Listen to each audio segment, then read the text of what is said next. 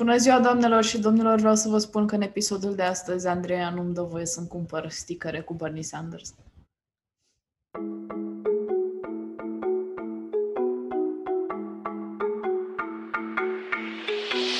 Bine ai venit la The Budget Project, un podcast pentru tinerii care vor să stăpânească finanțele, carierele și viitorul. Vom discuta despre bugetul tău și despre ceea ce trebuie să știi ca să poți să fii eroul poveștii tale. Salut și bine ai revenit! Astăzi vom vorbi despre un subiect care e destul de important în România și destul de important pentru România, pentru că, conform Eurostat, România este țara în care cei mai mulți oameni sunt proprietari ai uh, locuinței în care trăiesc. 96% de, din, din, din populația României își deține proprietatea, își deține casa în care trăiește.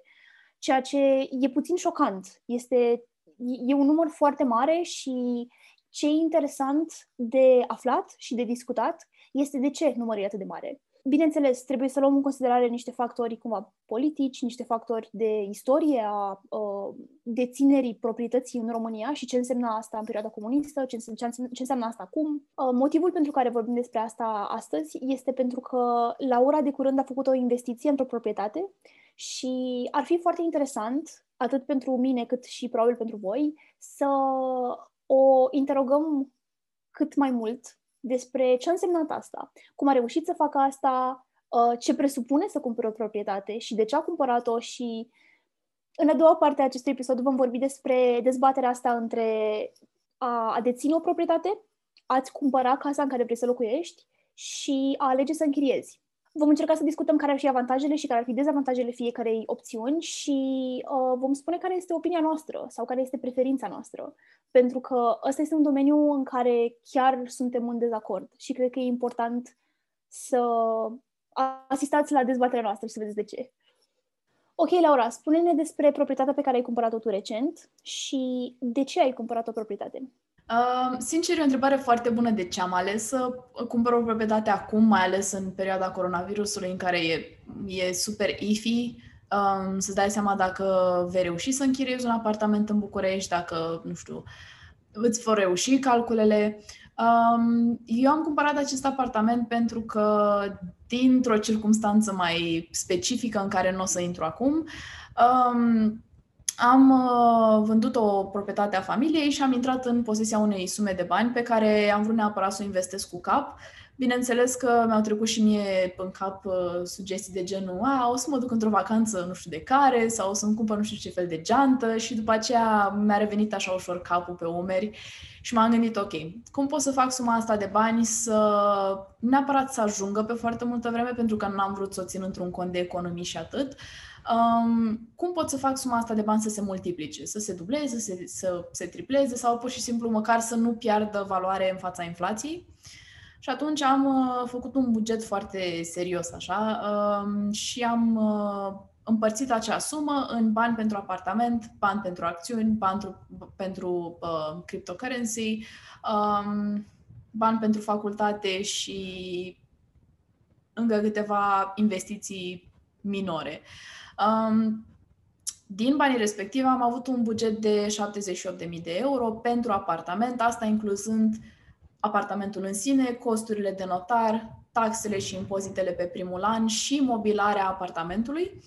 Um, ceea ce mă duce și spre ce am cumpărat. Am cumpărat un apartament de două camere, uh, de comandat cu balcoane și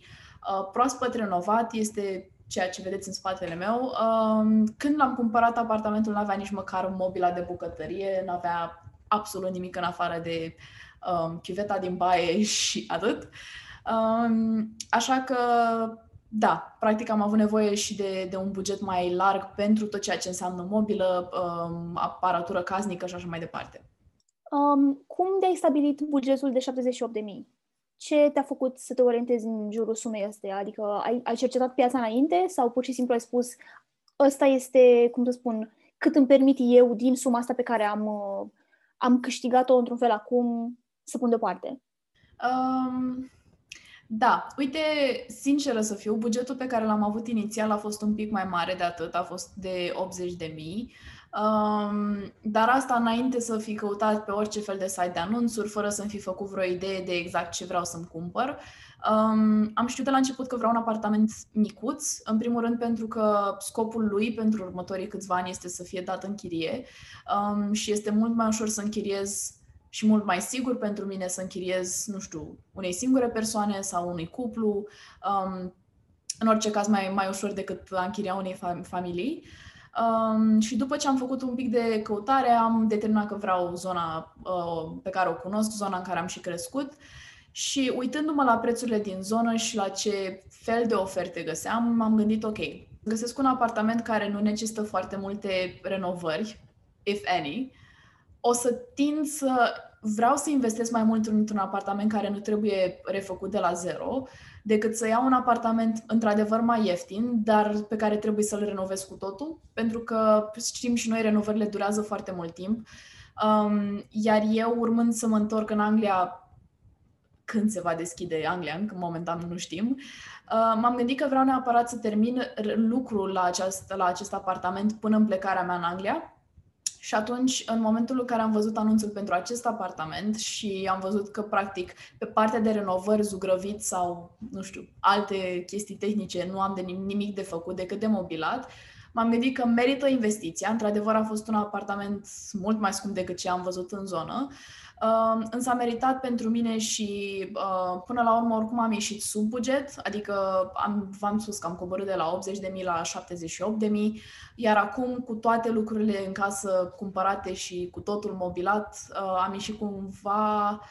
aproape de 650 de euro sub buget. Așa că cred că am făcut un calcul destul de bun. Da, asta e foarte bine și cumva mă bucur că în cazul tău aveai probabil o idee despre cam care ar fi prețurile unui apartament în genul celui pe care ți-l dorești. Pentru că asta e foarte important. Din nou, încă un lucru pe care trebuie să-l menționăm este că ăsta este pur și simplu exemplul Laurei. Adică e un caz relativ particular. Um, suma asta, din nou, este un exemplu pur și simplu din experiența Laurei, adică probabil că există un range destul de mare de prețuri pentru apartamente în general în București sau în orice alt oraș, de fapt, adică nu e neapărat o sumă fixă, bineînțeles. Um, și e bine cumva că ai avut banii ăștia la dispoziție, adică e bine că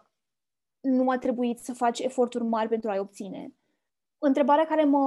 mă face pe mine foarte curioasă, pentru că eu nu am fost în poziția în care să cumpăr până acum un apartament, um, au fost cheltuieli neașteptate sau ascunse sau, nu știu, cheltuieli pe care, la care pur și simplu nu te așteptai absolut deloc? Situația asta pe care, pe care, în care mă aflu eu este una foarte particulară um, și este ajutată de încă două lucruri în afară de situația, bineînțeles, a familiei mele. Um, și anume, unul la mână, prețurile de pandemie. Piața imobiliarilor a fluctuat super mult în perioada pandemiei și cred că am prins pur și simplu un moment în care um, apartamentul pe care l-am cumpărat era la un preț mai mic, pentru că, sincer, dată fiind zona, mă aștept să fi urcat și mai mult față de prețul pe care l-am dat uh, în ultima instanță și, în al doilea rând, m-a ajutat foarte mult și faptul că nu am avut nevoie de un credit, nu a trebuit să aștept după o bancă să-mi aprobe actele, nu a trebuit să aștept um, după, după bancă să aprobe proprietarul de la care cumpăr și tipul de proprietate și toate acele controle care se fac în momentul în care cumperi o casă prin uh, credit. Deci toate chestiile astea cumva mie mi-au, uh, mi-au grăbit procesul de la A, anume punctul de cumpărare, până la B, punctul în care este totul mobilat și gata să fie dat spre chirie.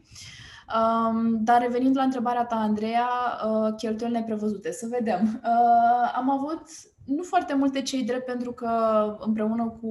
uh, cu bunicul meu care m-a ajutat să, să mobilăm apartamentul, am făcut niște cheltuieli și un buget foarte, foarte bine pus la punct, așa că în afară de un burlan care nu s-a potrivit și pe care trebuie să-l schimbăm, uh,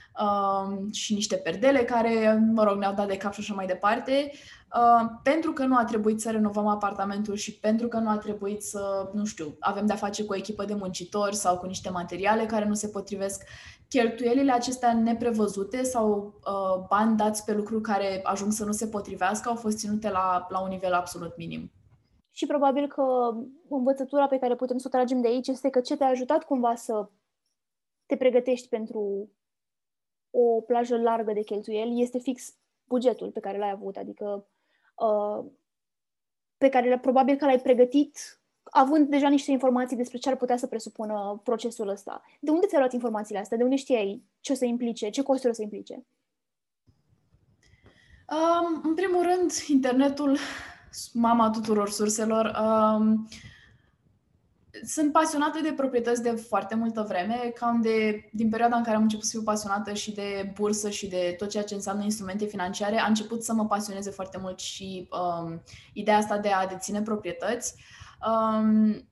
pentru că suntem români și suntem obișnuiți ca majoritatea lumii din jurul nostru să dețină o proprietate, așa cum ai spus și tu la începutul episodului. Sunt familiară cu ceea ce înseamnă să cumperi proprietăți și sunt extrem de familiară cu ce, ceea ce înseamnă să cumperi proprietăți fără nevoia unui credit. Și atunci am început să, să caut persoane care, bineînțeles, nu din România majoritatea, care povestesc, ok, eu am cumpărat casa asta, am avut următoarele cheltuieli, uitați ce am învățat. Și majoritatea oamenilor spuneau că orice buget ai vrea să pui la cale și la oricare număr ai ajunge în final, adaugă 25% peste numărul pe care l-ai gândit inițial. Întotdeauna pot apărea cheltuieli neprevăzute și um, e mai bine să-ți rămână buget, cum a fost în cazul meu, să-ți rămână din buget, să-ți rămână bani în plus, decât să treci peste buget și nu știu, să fii nevoit să faci niște um, sacrificii pe care nu, nu le aveai în plan inițial. Una din persoanele mele favorite pe YouTube care vorbește despre achiziția de proprietăți, uh, numele lui este Graham Stephan, uh, este unul dintre cei mai mari uh, pe, pe area asta de conținut de finanțe personale și real estate. Uh, el are, cred că, șase sau șapte proprietăți um, și în fiecare videoclip pe care l-am ascultat de la el în care vorbea despre achiziția de proprietăți spunea, ok, fă acel cushion uh, de bani în plus pe care, pe care să-l adaugi la buget, chit că intri în el, chit că nu intri în el, este foarte important să-l ai. Uh, iar restul de, de informații legate de prețul zonei și de uh, fluctuațiile pe piața de, de imobiliare, sincer, le-am luat de la știri. Um, am fost cu ochii pe piața imobiliară încă din martie anul trecut, când a început fan- pandemia, pentru că eram sigură că va fi afectată. Um, ce m-a surprins, în schimb, este felul în care a reacționat piața imobiliarilor din România la, la pandemie, pentru că imobiliarele la noi au început să scadă în preț foarte târziu în timeline-ul pandemiei, adică undeva spre finalul verii, chiar începutul lui septembrie, ceea ce este un timeline mult mai uh, întârziat decât, să spunem, în Anglia sau în alte țări unde uh, rata de închiriere este mai ridicată. Uh, Um, și am urmărit cumva evoluția pieței imobiliare de la știri, uh, de pe site-urile de specialitate și așa mai departe. Mi-am format o idee foarte clară cu privire la dacă era momentul potrivit să investesc, dacă mai trebuia să aștept sau dacă pur și simplu uh, nu este o investiție bună pentru mine pentru următoarele, nu știu, următorii un an, doi, trei, să zicem. Eu sunt curioasă acum să spunem, uite, din perspectiva unei persoane care nu a cumpărat niciodată și care, să spunem, că nu are pe nimeni de la care poate să învețe ce înseamnă să, să cumpere o proprietate. De unde afli informațiile legale? De unde afli care sunt pașii prin care trebuie să treci? Te duci pur și simplu la notar să întrebi, vreau să cumpăr proprietatea asta, ce trebuie să fac? Sau există un, un advisor la care poți apela pentru informații? Depinde foarte mult de circunstanță. Uh, eu am fost tentată în momentul în care am decis că voi face această investiție să pun proprietatea pe numele firmei, um, pe numele SRL-ului pe care l-am deschis sau uh, să-l pun pe numele meu. Și uh, pentru a lua această decizie am vorbit cu un contabil, uh, cu un domn contabil care mi-a explicat exact care este diferența la impozite și exact cum se contrabalansează cheltuiala astfel încât eu personal să ies cât mai bine uh, cu, cu taxele și cu alte cheltuieli pe firmă, mai ales că sunt la începutul activității pe firmă. Um, și de curiozitate uh, o să menționez că în, în final am decis să iau, uh, să iau apartamentul pe numele meu și să-l dau în comodat firmei, cum ar veni. Um, iar legat de exact ceea ce a trebuit să urmăresc, adică um, întrebările de genul um, se poate pune centrală sau ce fel de aprobări trebuie să obțin pentru a, nu știu, dărâma un perete dacă vreau să-l dărâm sau um, care este treaba cu Asociația Locatarilor. Toate aceste întrebări de securitate, ca să spun așa, legate de calitatea apartamentului și a zonei în ultima fază, le-am vorbit cu o doamnă notară, doamna la care am și semnat actele, În România nu am găsit exact o resursă, nu știu, să zicem, echivalentă de budget project pentru uh, probleme din acestea legale pe proprietăți. Um, nu am găsit ceva, de exemplu, să poți intra pe Instagram sau să poți intra pe Facebook și să găsești aceste informații foarte ușor. Așa că, sincer, aș, aș recomanda investiția în a vorbi cu un specialist, fie că este contabil, fie că este notar sau chiar un avocat. Nu este genul de investiție în care să spui că o să mergi singur. Um, pentru că sunt foarte multe greșeli care se pot întâmpla și nu vrei să te trezești că semnezi un contract care nu ți este favorabil sau nu vrei să te trezești că dacă, nu știu, banca nu procesează, de exemplu, cum am avut noi o problemă, banca nu procesează Uh, transferul bancar la timp, nu vrei să te trezești că contractul este lovit de nulitate și de alte, alte chestii de genul acesta. Așa că aș spune investiți în, în cineva care să vă explice exact pas cu pas ceea ce trebuie să faceți, chiar dacă trebuie să stați cum am stat eu, de exemplu, cu o foaie de hârtie și cu pixul în mână, să spun, ok, am curiozitatea asta, care sunt soluțiile, uh, merită și o să vedeți că dacă le înțelegeți, la prima proprietate, dacă aveți șansa pe viitor să mai investiți în proprietăți, veți ști exact ce trebuie să faceți, bineînțeles cu modificările minore de uh, cod fiscal sau de alte, alte legi care se mai schimbă prin România de, de, de pe o zi pe alta, dar da, merită să vorbiți cu un specialist. Uh, sunt complet de acord cu asta și chiar aș vrea să adaug că, în general, din experiența personală, pot să atest că este foarte important și foarte de ajutor să alegi să vorbești cu un specialist în multe situații. Românul, din câte am observat, are tendința de a spune mă descurc și la asta, pot să fac asta singur, pot să-mi instalez eu centrala singur, pot să, ce mai e, de ce chem uh, Zugrav, lasă că fac eu, știi? Cred că e foarte important cumva, pe lângă a, a spune, ok, vreau cumva să investesc, cum ai spus tu, în proiectul ăsta, orice fel de proiect ar fi, e important în același timp și să dăm creditul necesar oamenilor din domeniu care chiar se pricep. Adică, cred că ăsta e un lucru de luat în calcul din două motive. Pe de-o parte, și pentru că, cum a spus Laura, e o investiție, adică orice fel de proiect ai avea, e foarte important să investești în, în calitatea incipientă a proiectului respectiv. Chiar dacă vrei să-ți instalezi o centrală nouă sau să-ți renovezi apartamentul, e foarte important să angajezi pe cineva care știe să facă chestia asta, care e literalmente specializat în domeniul ăsta, dar în al doilea rând e important să oferim credit specialiștilor în orice domeniu, indiferent cât de important sau neimportant credem că este sau cât de pricepuți credem că suntem. Voiam să te întreb, Laura, întorcându-mă la ce ai spus mai devreme, de ce ai ales să cumperi apartamentul pe numele tău în loc de a-l cumpăra pe SRL? Foarte bună întrebare. Um, am avut senzația, înainte să, să vorbesc, bineînțeles, cu contabilul cu care am vorbit, că este mai avantajos din punct de vedere legal sau, mă rog, legat de taxe și impozite, să cumperi un apartament pe firmă. Însă, după discuția cu domnul contabil, am înțeles că poate fi mai avantajos în funcție de veniturile preexistente ale firmei,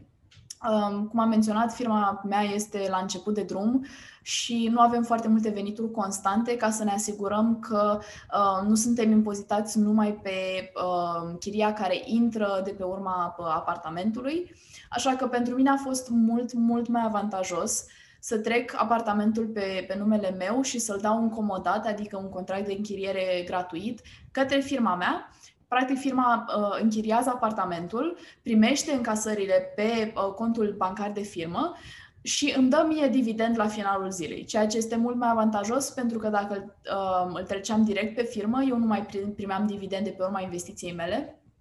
Așa, odată cu fiecare chirie, voi primi un anumit dividend din, uh, din suma totală de chirie uh, direct în portofelul meu și, de asemenea, și firma mea va primi niște bani pe care îi putem folosi pentru alte activități comerciale uh, pe care le vrem să le desfășurăm. Um, sigur că există niște tehnicalități mult mai, mult mai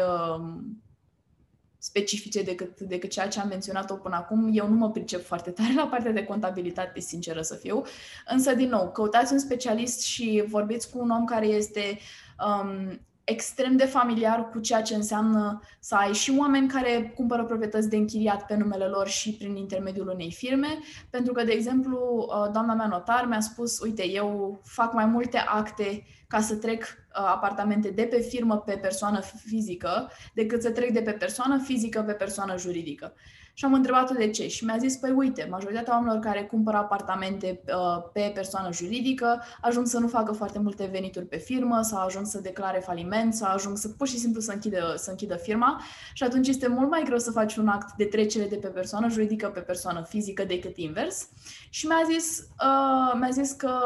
încearcă să faci prin comodat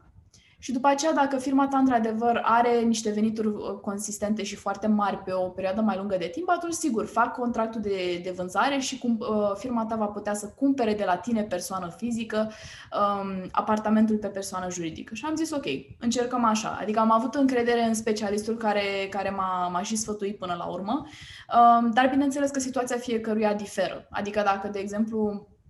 tu vrei să cumperi un apartament pe o firmă care are un an de activitate sau doi ani de activitate și are venituri constante, probabil că pentru tine, din punct de vedere legal, va avea mult mai mult sens să, să pui acea proprietate pe, pe persoană juridică. Ce interesant mi se pare. Și asta cred că este încă un motiv pentru care uh, este recomandat să apelăm, să apelăm la specialiști în general. Faptul că aceste insights detaliile astea sau secretele astea pe care noi nu le cunoaștem nu pot fi așa de ușor accesate de noi ca indivizi fără pregătire în domeniul ăsta. Adică, e, da, în, în alte cuvinte, specialiștii sunt acolo cu un motiv. Care este rezultatul la care te aștepți să ajungi? Adică ce îți dorești să obții după investiția asta pe un an, pe 5 ani, pe 10 ani? Planul meu este următorul. M-am gândit, dacă reușesc să-l închiriez din luna februarie, um, aș prefera să-l închiriez pe termen lung aceleași persoane sau aceluiași cuplu de persoane. Um, îmi place ideea de a avea niște chiriași stabili, pentru că, în primul rând, și ei vor avea mai mare grijă de, de proprietatea în care locuiesc și îmi va fi și mult mai ușor să stabilesc acea relație de încredere care trebuie neapărat să existe. Um, iar pe termen lung, uh, mi-aș dori să, să pot să mă mut la un moment dat în acest apartament când mă voi întoarce din, uh, de la studii uh, în străinătate și voi avea nevoie de o locuință separată de ai mei.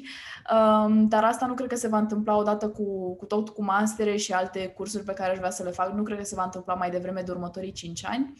Uh, așa că până atunci aș vrea să-l închiriez cu undeva, să zicem, în jurul sumei de 400 de euro, având în vedere zona, având în vedere calitatea mobilei și apartamentului în sine. 400 poate să și urce în funcție de, de piață și de cum ne vom recupera de pe urma virusului. Um, dar cam astea, ar fi, cam astea ar fi intențiile mele. Um, prețul, de asemenea, aș menționa, este dictat și de faptul că vreau cumva să filtrez um, genul de chiriaș care vin să vadă apartamentul. Um, pentru că nu am ex- experiență în a închiria și pentru că nu știu exact la ce să mă aștept din comportamentul chiriașilor, vreau să mă asigur că cei care vin să se uite um, au și o apreciere față de banii pe care ei investesc până la urmă în, în situația lor uh, și în locuința lor, dar și o apreciere față de ceea ce înseamnă să investești într-o proprietate pe timp de pandemie, ce înseamnă să o mobilezi uh, și ce înseamnă până la urmă să oferi niște condiții uh, din, din perspectiva de proprietar către chiriașii tăi. Um, așa că aș vrea cumva, prin prisma prețului, știu că este um, destul de shallow și destul de uh, superficial să filtrez oamenii în funcție de, de preț, însă pe piața imobiliarilor, mai ales la, la categoria asta de închiriere, mi se pare că din păcate este un, un punct valid, așa că voi alege să mă ghitez după preț și după zonă uh, în alegerea chiriașilor. Vorbește-ne puțin despre uh, cheltuielile pe care le implică deținerea acestei proprietăți. Pentru că am înțeles care sunt intrările la care te aștepți, dar care sunt cumva costurile pe care tu ca proprietar trebuie să le plătești chiar și în momentul în care îl dai în chirie. Cred că cele mai uh, rapide îmi vin la minte impozitele, pe care deja le-am plătit pentru 2021 um, și pe care, by the way, dacă vă gândiți să faceți asta, întotdeauna plătiți impozitele până la 31 martie, pentru că vi se acordă o reducere sau o bonificație, o numesc ei, pe, pe chitanța respectivă. Uh, dar da, impozitele, uh, după aceea asigurarea de proprietate pe care, sincer, mărturisesc încă n-am făcut-o, dar o să o fac, uh, pentru că nu știu niciodată ce se poate întâmpla, mai ales dacă este un bloc uh, mai vechi sau dacă este un bloc cu o scară foarte mare. Um, o asigurare este, este o investiție foarte bună. Mai departe, bineînțeles, dacă, nu știu, se sparge ceva sau dacă trebuie înlocuită mașina de spălat, de exemplu, sau dacă uh,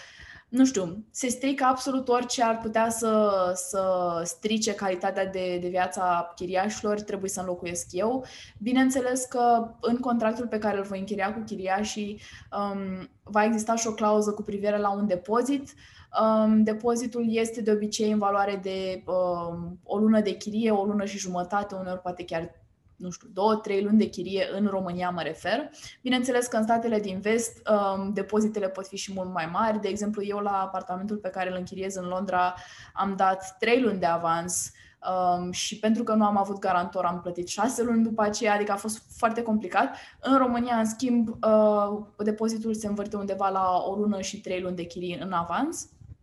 Um, și bineînțeles că preparațiile care vor trebui, dacă vor trebui să fie făcute, vor fi luate uh, încetul cu încetul din acel depozit.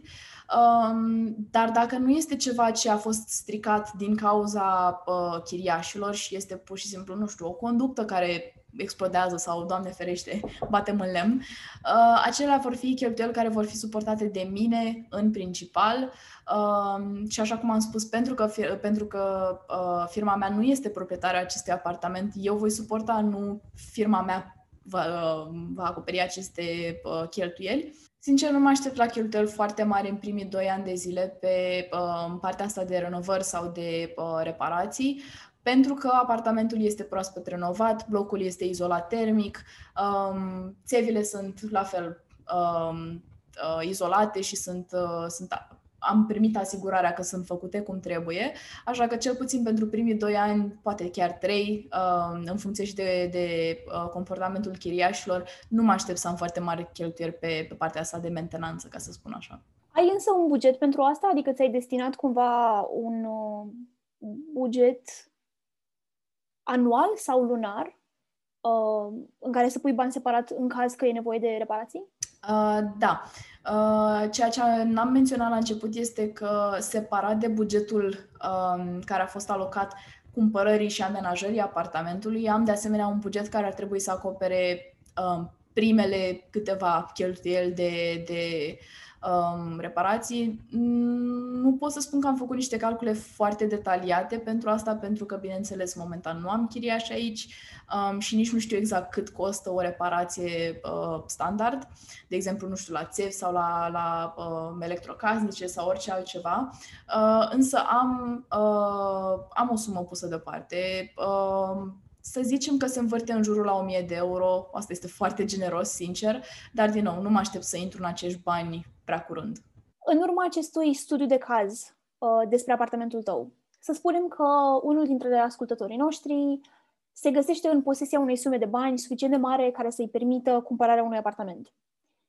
ai putea să ne oferi un fel de checklist care să includă lucrurile pe care să le luăm în considerare în momentul în care vrem să facem o investiție de genul ăsta? Um, cred că, în primul rând, m-aș uita la tipul de proprietate pe care vrei să-l cumperi. Dacă vrei să fie un apartament, ce fel de apartament? Dacă vrei să fie o garsonieră, cât de mare? Dacă vrei să fie o casă, um, în ce zonă și pe câte etaje sau, dacă nu în etaje, cum este aranjată.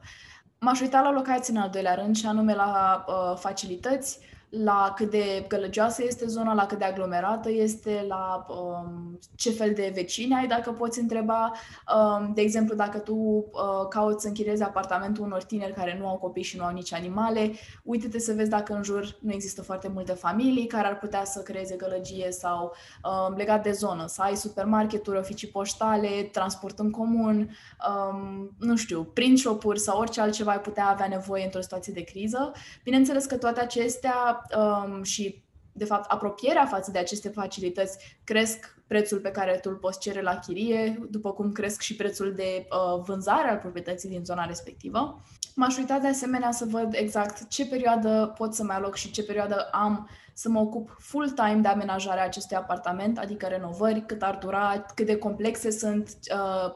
cât de mult îmi va lua să găsesc echipa de oameni care mă va ajuta să renovez, Um, bineînțeles că asta intră și la buget, um, chestia cu cheltuielile pentru echipa de muncitori, um, cât de mult mi-ar lua să mobilez apartamentul, o să stau eu să construiesc fiecare bucată de mobilă care vine într-o cutie sau o să am pe cineva care mă ajută. Um, toate acestea fac parte din timeline-ul de la uh, momentul în care decizi să investești până la momentul în care ajungi să ai un chiriaș sau să te muți acolo dacă vrei să te muți în proprietatea respectivă. Um, scopul, iarăși menționez, este, este foarte important, um, să ai un scop bine definit. Dacă vrei să-l închiriezi pentru cât, pentru cât timp, plănuiești la un moment dat să te muți în acel apartament sau ai, alt, ai altă locuință care să îți permită practica a doua proprietate în care investești să rămână una pur și simplu de linie de venit. Și ultima chestie la care m-aș uita, uh, înainte de, de a începe pur și simplu să caut uh, listări și oferte de, de apartamente, ar fi ai suficient de mult timp să te ocupi de chiriași sau ai nevoie de ajutor? Dacă ai nevoie de ajutor, cine va fi? Un membru al familiei sau o agenție um, care îi acorzi încrederea să-ți găsească și să aibă grijă de relația cu chiriașii? Toate aceste aspecte sunt lucruri pe care poate nu știu, ai uitat să le consideri în momentul în care faci planul pentru astfel de investiții, dar care sunt foarte importante, toate iau timp și toate iau um, pasiunea și, și acest drive uh, pentru, pentru genul ăsta de investiții. Așa că sfatul meu ar fi, dacă considerați o astfel de investiție sau dacă vă gândiți pe viitor că veți vrea să fiți proprietari, um, să faceți un checklist în care să treceți de mai multe ori înainte de a trece la acțiunea propriu-zisă. Încă o recomandare pe care aș face ar fi nu investiți în mobilă sau în, într-o echipă de muncitori de proastă calitate, pentru că veți regreta asta foarte, foarte repede. Um, Gândiți-vă în primul rând, și asta e o chestie pe care uh, mi-a spus-o bunicul meu și pe care am ținut-o în minte, un chiriaș niciodată nu va trata proprietatea altui om cum, cum ar trata-o pe a lui, așa că oricât de bine crescut sau oricât de atenți sunt chiriașii pe care îi veți avea, inevitabil se va zgâria un perete sau sa, se va rupe un pat sau, nu știu, se va strica ceva în care voi ați pus bani și timp um, pentru, pentru a amenaja locul respectiv. Așa că aș spune, sigur, e tentant să cumpărați mobile de proastă calitate sau e tentant să, nu știu, faceți economie la tipul de vopsea pe care îl puneți pe pereți, însă pe termen lung tot către voi să vă întoarce aceste cheltuieli. Pentru că, pe termen lung, dacă luați o mobilă foarte proastă, va trebui să o înlocuiți după fiecare chiriaș. Și asta se adaugă mai mult decât dacă ați schimba, nu știu, doar uh, salteaua la o dată la câțiva ani sau dacă ați schimba uh, mobila în momentul în care, nu știu, trec câțiva ani de când, de când chiriașul este la voi în proprietate um, și cu siguranță, și asta e ceva ce știu din experiență, este mult, mult mai profitabil pentru voi să investiți în mobilă sau în, așa cum am spus, în, în material de construcții de bună calitate. Dacă vreți să puneți checklist-ul despre care tocmai ce a vorbit Laura la păstrare, țineți un ochi pe pagina de Budget Project pentru că va veni foarte curând o postare cu acest checklist care vorbește despre fiecare element în parte. Ok, și acum că știm cum să cumpărăm o proprietate, dacă suntem în posesia unei sume de bani care ne permite asta, uh, hai să vedem de ce. De ce am cumpărat o proprietate. Se pare că opinia majoritară în România, uh, fie că este a părinților noștri, fie a părinților părinților noștri, este mai degrabă să tindă spre a cumpăra proprietăți. Asta se întâmplă de obicei pentru că există niște motive întemeiate pe care ajungem cumva să le moștenim de la familiile noastre, pentru că există discursul ăsta care favorizează puternic cumpărarea de proprietăți. Însă există și reversul medaliei, opțiunea de a închiria. Dar înainte să vorbim despre opțiunea de a închiria, a cărei adeptă sunt eu mai ales uh, din acest duo, Laura vorbește-ne despre avantajele deținerii unui, uh, unui apartament sau unei proprietăți. În primul rând, dacă vorbim de genul de proprietate care este uh, a ta de locuit, adică nu este o proprietate pe care o închiriezi sau care devine spațiu comercial, um, bineînțeles că beneficiul ar fi de stabilitate. Îți oferă un cadru care este pur și simplu al tău, pe care tu îl amenajezi cum dorești, um, pe care tu îl schimbi, bineînțeles, cu aprobările respective, dar tu, faci, tu alegi cum va arăta și cum, cum se simte proprietatea respectivă. Dar mai mult decât atât, um, ești și în control în ceea ce privește cui lași um, assetul respectiv. Unul dintre lucrurile la care sunt sigură că părinții noștri se gândesc sau părinților s-au gândit la rândul lor este ce vor face, ce se va întâmpla de fapt cu, cu proprietatea respectivă după ce ei vor muri, um, cât de ușor este să fie vândută, de cine va trebui să fie împărțită, ce se va întâmpla cu starea proprietății în sine, dacă rămâne în familie sau nu. Și sunt, sunt sigură că există uh, anumite familii în care acea, uh, anumite proprietăți se transmit din generație în generație, există și familii care nu țin așa de mult la păstrarea aceleiași proprietăți în familie, ci țin pur și simplu la a lăsa uh, copiilor o, o sursă de venit sigură, pentru că pe termen lung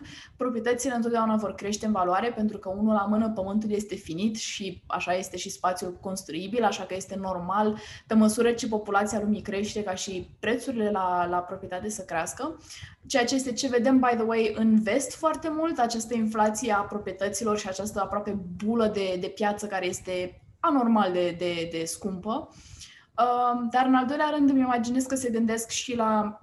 exact moștenirea aceasta spirituală, adică ce ofer copiilor tăi? Le ofer un cadru în care să copilărească foarte mult timp și să aibă aceste amintiri de cadru familial stabil, um, de posibilități materiale. Um, sunt sigură că toate aceste gânduri intră în momentul în care decizi dacă să cumpere o proprietate sau nu. În al doilea rând, trecând la genul de proprietăți, de proprietăți în plus, Uh, proprietățile pe care le închiriezi sau le folosești pentru firma ta, toate acestea sunt linii de venit alternative. Sunt linii de venit care întotdeauna vor genera bani um, și pe care uh, întotdeauna te poți baza în caz de criză. Uh, fie că le vei închiria la un preț mai mare, fie că le vinzi în situații de criză, este acel, acea plasă de siguranță, dacă vreți, um, pentru tine ca, ca proprietar. Um, deși Andreea e, a, a spus lucrurilor pe nume, că ne, ne opunem la această chestie um, cu, cu închiriatul sau cu a, a fi proprietar. Singurul aspect în care eu nu mă opun ideii de închiriere este, bineînțeles, când ești student sau când călătorești foarte mult pentru un job um, sau în momentul în care pur și simplu nu știi exact în ce țară sau în ce cartier chiar poți, să, poți și vrei să locuiești, atunci da, sigur, închirierea are sens, dar pentru mine, ca, ca om de investiții pe termen lung, nu mi se pare că uh, e vreun beneficiu foarte mare în a, în a închiria, să zicem, nu știu, 10 ani de zile, 11 ani de zile și așa mai departe, um, dacă ai posibilitatea la un moment dat să și cumperi. Fără să fac galerie cazului tău, um, vreau să menționez, sunt bineînțeles total de acord cu, cu toate punctele tale, și încă un lucru destul de important pe care îl aud foarte des și un lucru care mi se pare, o perspectivă care mi se pare validă este că în momentul în care închiriezi un apartament în care locuiești, toți banii pe care îi plătești lunar pot la fel de bine să fie într-un fel rata pe care ai plătit-o la casă dacă ajungi cumva să deți, dacă ajungi ultimamente să deții proprietatea respectivă. Și asta e adevărat. Motivul pentru care cred că e important să luăm în considerare și opțiunea închirierii este pentru că de cele mai multe ori oamenii care vin din contexte socioeconomice în care suma de bani necesară pentru cumpărarea unui apartament nu este pur și simplu la îndemână acolo pentru a fi accesată oricând, ar putea crede că asta e singura opțiune. Și cred că asta e dăunător, pentru că sunt beneficii, bineînțeles, cum ai spus și tu, Laura, uh, stabilitate, faptul că poți să lași moștenire și așa mai departe. Însă nu cred că ar trebui să fugim așa de tare de închiriere, cel puțin în prima perioadă a vieții. În momentul în care suma asta de bani nu e disponibilă pur și simplu pentru a fi folosită, comparația nu este între a cumpăra un apartament cu bani pe care nu i-am sau a închiria cu bani pe care probabil îi obțin din salariu sau din alte investiții lunare. Um, comparația aici ajunge să fie între a lua un credit pentru a-mi cumpăra apartamentul respectiv și a plăti lunar pe lângă uh, cheltuielile necesare de întreținere și așa mai departe. Lucru care implică un angajament foarte mare și de cele mai multe ori angajamentul ăsta se face pe 10, 20, 30, 40 de ani și așa mai departe. Adică ăsta e încă un lucru de luat în considerare nu pentru toată lumea este o opțiune înțeleaptă. Adică, probabil, unii se află într-un punct al vieții în care sunt confortabili cu ideea de a închiria, pentru că vor mobilitate sau pur și simplu nu vor neapărat să investească acum. Cred că e o decizie care n-ar trebui să fie stigmatizată, tocmai pentru că e, o, e un pas pe care fiecare individ îl face în momentul în care decide că vrea să se așeze la locul lui. Dar există niște beneficii importante ale închirierii și cred că unul dintre ele, cel mai important pe care tocmai l-am menționat, este mobilitatea. Faptul că îți oferă efectiv posibilitatea să te muți dintr-un loc în altul, în special dacă, nu știu, vrei să ai o viață mai dinamică sau vrei să nu depinzi de a locui într-un oraș. Poate că vrei să-ți schimbi locul de muncă până când găsești ceva care e perfect pentru tine, să spunem, sau vrei să-ți începi o afacere sau vrei să o iei de la zero într-o altă țară. Orice opțiune de genul ăsta e mult mai ușor de făcut, orice schimbare e mult mai ușor de îndeplinit în momentul în care nu te ține în loc un apartament pe care, uh, de care trebuie să ai grijă cumva. Bineînțeles, există și posibilitatea închirierii lui, adică să spunem că deții un apartament în, nu știu, București și vrei să te muți la Cluj pentru că vrei să îți începi o afacere acolo sau pentru orice alt motiv, poți, bineînțeles, să-l dai în, în închirie. Pentru mine, în momentul de față, opțiunea închirierii sună cel mai plauzibil și cumva cel mai favorabil, pentru că plănuiesc să îmi continui studiile în străinătate pentru cel puțin următorii 3-5 ani, să spunem. Ulterior vreau să am un loc de muncă care să fie relativ flexibil. Nu sunt încă hotărâtă unde vreau să locuiesc sau unde vreau să lucrez sau unde vreau să-mi continui viața, așa că vreau flexibilitatea asta să coincidă cumva cu investițiile pe care le fac sau direcția în care mi uh, îndrept veniturile. Și cred că ăsta este principalul avantaj al închirierii, faptul că îți oferă flexibilitatea asta efectiv fizică. Nu depinzi de un loc în care trebuie să stai. Dacă ai, să spunem, locuința în momentul ăsta în București, dar ai primit o ofertă de muncă care ți se pare super atractivă în Cluj, nu trebuie să spui, da frate, și acum ce fac, las locuința aici goală și mă duc în Cluj și ce fac cu asta, închiriez. Adică mi se pare că e, e foarte mult hustle, e foarte mult de luat în considerare în momentul în care vrei să faci schimbarea asta, în momentul în care ai cumpărat o proprietate. În special pentru că, așa cum am spus, când cumperi o proprietate, dacă nu ai veniturile efectiv puse pe tavă, trebuie să iei în considerare faptul că plata pe care tu o faci în direcția asta pentru a, pentru a continua să deții această proprietate este constantă. Adică dacă eu sunt în București și am luat un apartament cu un credit,